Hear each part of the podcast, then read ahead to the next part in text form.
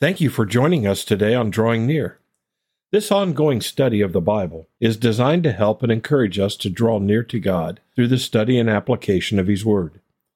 If you have any questions about the Bible or your walk with the Lord Jesus, feel free to reach out to me through my email address in the description section of this podcast.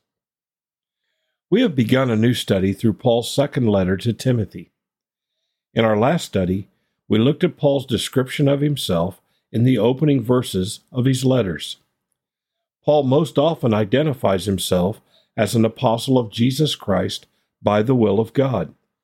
A couple of times he acknowledges he is a slave of Jesus Christ, and once he states that he is a prisoner of Jesus. That led us to ask the question Who are you? Today on Drawing Near, we continue looking at verse 1. I encourage you to open your Bible and turn to 2 Timothy chapter 1 as we learn about God's will and promise. And as we prepare for today's study, let's pray together. Our Heavenly Father, we come before you today acknowledging our need for your guidance in our lives. You have saved us, you've called us to obedience. You're working in our hearts and lives to bring about our sanctification through the work of your Holy Spirit. Father, we pray that you would help us as we study your word, not simply to be hearers of the word only, but to be doers. Father, we need your assistance in this because our flesh is weak. Strengthen our minds, give us understanding. It's in Jesus' name that we pray. Amen. Let's begin our study by once again reading the first two verses of 2 Timothy chapter 1. It says, Paul, an apostle of Jesus Christ by the will of God, according to the promise of life which is in Christ Jesus. To Timothy, a beloved son, grace, mercy, and peace from God the Father and Christ Jesus our Lord. The first thing we see in verse 1 is that Paul is an apostle of Jesus Christ by the will of God. An apostle is someone who is sent. That's all the word means. He is a sent one. Jesus sent Paul to the Gentiles with the gospel message so that they might, through faith, believe in the Lord Jesus Christ and become Jesus' body. We are the body of Christ. Jesus is our head. We can't state strong enough how revolutionary or how amazing this call to Paul was. Paul was a persecutor of the church. You can read that in the book of Acts. He was standing by consenting when Stephen was killed, stoned to death. Paul, then, on the way to persecuting believers, is confronted with the Lord Jesus Christ in a bright light, and Jesus makes himself known to Paul, and Paul repents and trusts in the Lord Jesus Christ. Jesus makes known to Paul the great suffering he's going to experience as Paul lives out the will of Jesus Christ, lives out the will of God in spreading the gospel among the Gentiles. So Paul states he is an apostle. He is someone sent of Jesus Christ by the will of God. It's important when we look at the phrase by the will of God to understand God's will and our will don't always sync. Now, they should as a Christian. As a Christian, our desire should be to know and do the will of God. But we are in this sinful flesh, and this sinful flesh lusts or desires things that do not please God. And we need to know this. We're told in Galatians that we are to walk in the Spirit and not gratify the desires of our flesh. So Paul states that he is sent by Jesus Christ. He is an apostle of Jesus Christ, and this by the will of God.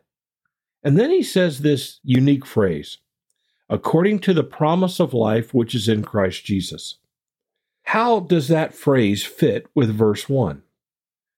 Well, Paul, being called to be an apostle, being entrusted with the gospel message to Gentile believers, is serving the Lord Jesus by the will of God in this capacity and taking to them this promise of life which is in Christ Jesus. What is the promise of life? Well, the gospel tells us that we are in sin.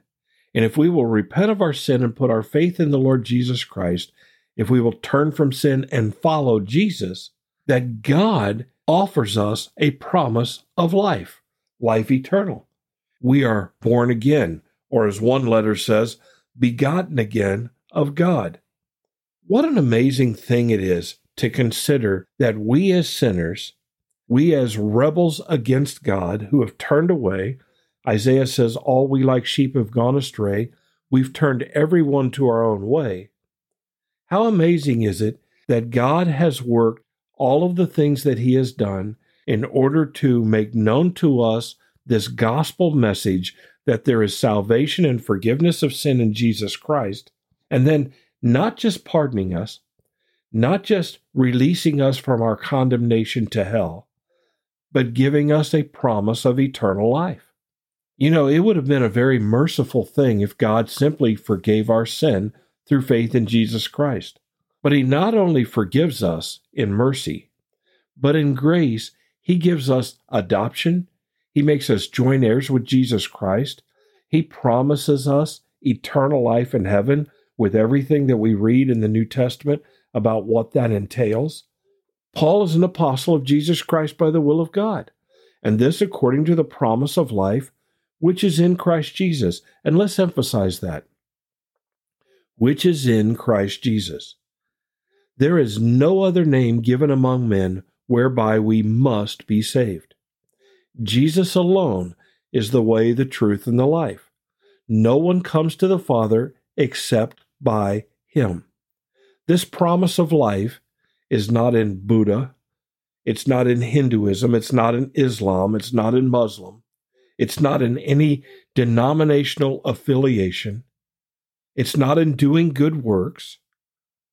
This promise of life comes to us from God the Father, and we can only receive it through faith in Christ Jesus.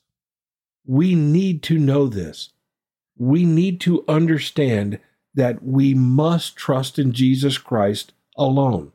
We must accept the biblical gospel, the biblical way, and follow Jesus Christ. Because in Jesus Christ, we have wrapped up in Him this promise of life. I thank God for His grace, for His mercy.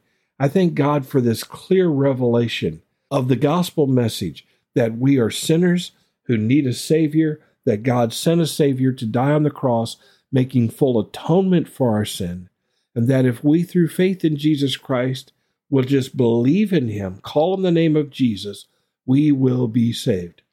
That's the promise of life, which is in Christ Jesus. Notice something, though, about what Paul says in verse 1. Paul clearly makes it known that he is not who he is by his own design or his own will. He's an apostle of Jesus Christ. By whose will? Paul's? No, by the will of God.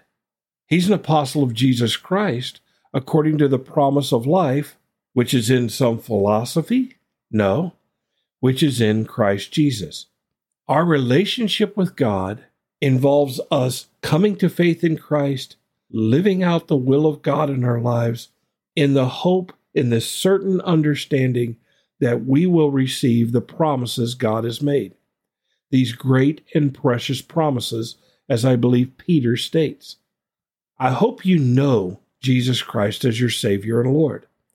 I hope you have called on the name of the Lord, turned away from your sin, and are following Him.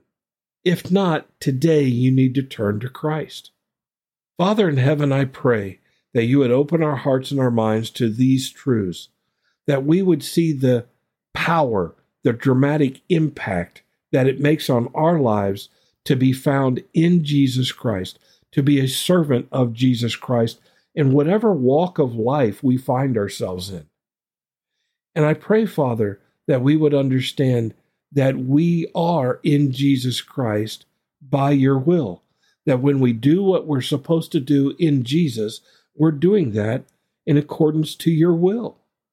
Thank you for the promise that we have in Jesus Christ, the promise of forgiveness of sin and eternal life, the promise of a resurrection to new life, that glorification, that transformation that takes place in the moment in a twinkling of an eye.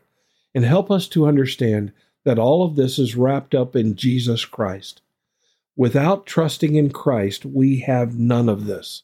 But through faith in Jesus Christ, we have all of it. Thank you for your grace, your mercy, and your love.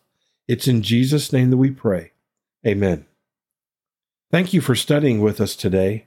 You can subscribe to this podcast on Apple Podcasts, Google Podcasts, or Spotify.